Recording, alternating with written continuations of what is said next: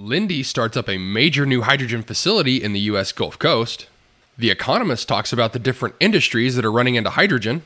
And I answer a very loaded question from our inbox. All of this on today's Hydrogen Podcast. So, the big questions in the energy industry today are How is hydrogen the primary driving force behind the evolution of energy? Where is capital being deployed for hydrogen projects globally? And where are the best investment opportunities for early adopters who recognize the importance of hydrogen? I will address the critical issues and give you the information you need to deploy capital. Those are the questions that will unlock the potential of hydrogen, and this podcast will give you the answers. My name is Paul Rodden, and welcome to the Hydrogen Podcast. On October 21st, Linde announced that it has started up a new world scale hydrogen production facility in Texas, bringing Linde's total U.S. Gulf Coast hydrogen capacity to approximately 1.5 billion cubic feet per day. Linde's new plant has started supplying high purity hydrogen to the Phillips 66 Sweeney refinery in Old Ocean, Texas, under a long term supply agreement. The new facility is located on Linde's approximately 600 kilometer U.S. Gulf Coast hydrogen pipeline, which runs from Lake Charles, Louisiana to Freeport, Texas, and now has been extended to connect to the Sweeney refinery. In addition to supplying Phillips 66, the new facility will meet the growing demand for hydrogen from other customers in the region. In a quote from Jeff Barnhard, Vice President, South Region of Linde over the past five years, we have significantly expanded our already robust hydrogen supply system in the U.S. Gulf Coast. Supported by multiple supply sources and an innovative, high purity hydrogen storage cavern, this infrastructure enables us to provide our customers with reliable, long term supply. We are proud to have started up this major project on a budget, despite the macro challenges we encountered. Now, Linde is a global leader in the production, processing, storage, and distribution of hydrogen. It has the largest liquid hydrogen capacity and distribution system in the world. The company operates the world's first high purity hydrogen storage cavern plus pipeline networks totaling approximately 1,000 kilometers globally to reliably supply its customers. Linde is at the forefront of the transition to clean hydrogen and has installed approximately 200 hydrogen fueling stations and 80 hydrogen electrolysis plants worldwide. The company offers the latest electrolysis technology through its world class engineering organization, key alliances, and partnerships. So it's great to hear that Linde is further investing in the US Gulf Coast. And what I'm hoping to see is that supply of hydrogen trickles inland, especially now that they're piping hydrogen from Freeport to the Sweeney refinery. Next, in an article from The Economist, all manner of industries are piling into the hydrogen rush. In this article, they state that hydrogen is expected to play a big role in greening hard to decarbonize sectors such as cement and steel, as well as in long term energy storage. Today's smallish and because most all the stuff is made from hydrocarbons in a carbon intensive way, dirtyish hydrogen business is forecast to grow into a much cleaner trillion dollar industry in a few decades. Governments are spending tens of billions of dollars a year to kickstart a clean hydrogen revolution. A posse of hydrogen curious firms are keen for a piece of the action. Mihit Mandloy of Credit Suisse sees natural gas industry as a template for the development of hydrogen, which is already used in refining. The rise of liquefied natural gas took the sort of capital and expertise that only the integrated global energy giants had. Small wonder big oil is taking an interest.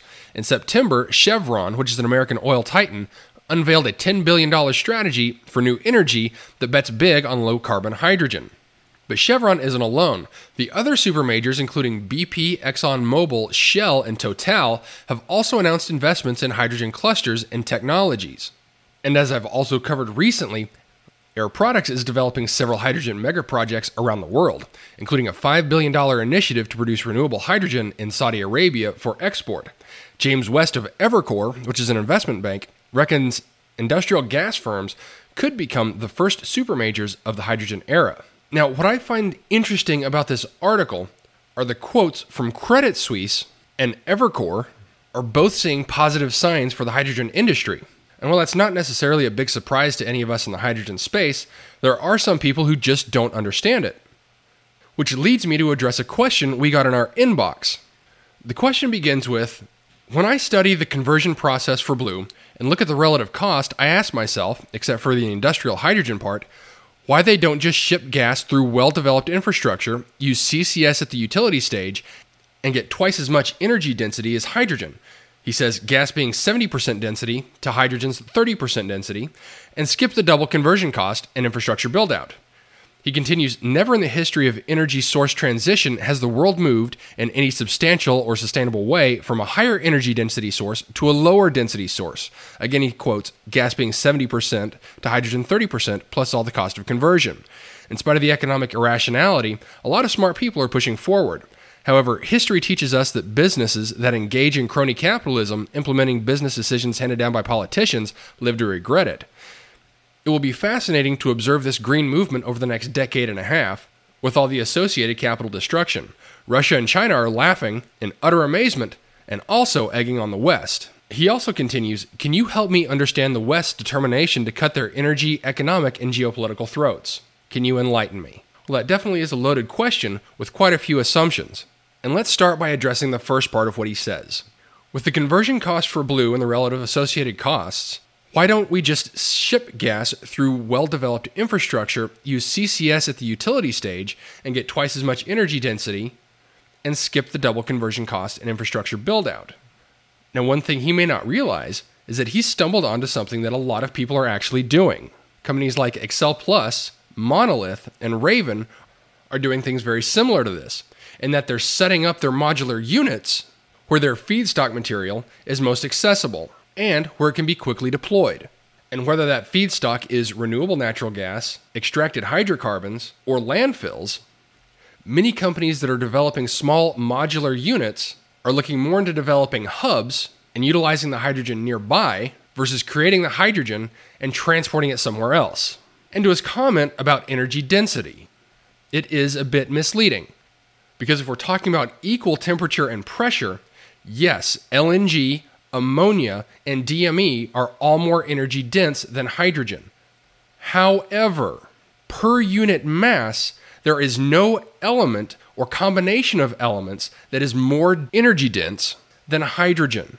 And that fact alone is pushing a lot of this forward.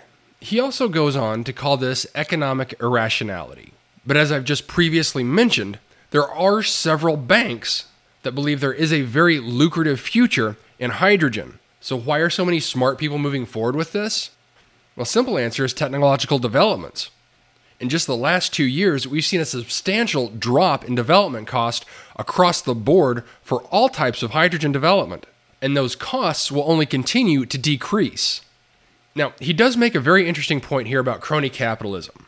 Of all the executives that I've talked to, very few are looking to align politically with anyone, but that can also be considered anecdotal. But I also understand his point as we look at Europe right now, struggling to meet their energy demand. This was the result of many European nations pulling back from hydrocarbon developed energy sources. And as I continue to say, we're in an energy transition. This is not like a light switch. This is also one of the reasons I like hydrogen so much, is that it can be developed from very clean sources but it can also be used to clean up historically dirty sources. Now, he ends this segment with Russia and China. And I think it's a safe bet to say that Russia will never give up on LNG and oil, and China will never give up on coal. But what I also believe is they're not putting nearly enough R&D into hydrogen when the transition does move further along. As an example, the technology in the United States right now and several places in Europe are currently developing hydrogen for under $2 a kilogram. Now, that has taken a lot of investment, a lot of research, and a lot of development. And I believe in the next 15 years, those industries and countries that utilize and leverage their historical energy production and continue to transition to new methods will be the most successful and prosperous. And there are some other things to note. I actually know the person who sent this question in. He's actually a very smart businessman and a king of finance. And I believe one of the reasons why he's so against hydrogen is the risk profile. Right now, investing in hydrogen is very risky, and the returns probably won't pay off for at least a decade, at least in any measurable way. But I've also noted in the past that some large corporations understand this, and that they also realize that this is going to be a very long transition cycle with several moving pieces. So, if you're an investor looking for a quick turnaround, with low risk, hydrogen isn't there, at least not now. Okay, that's it for me, everyone. If you have any questions, comments, or concerns about today's episode, come and visit me at thehydrogenpodcast.com and let me know. I would really love to hear from you. And as always, take care, Stay safe. I'll talk to you later. Hey, this is Paul. I hope you liked this podcast. If you did and want to hear more, I'd appreciate it if you would either subscribe to this channel on YouTube or connect with your favorite platform through my website at www.thehydrogenpodcast.com.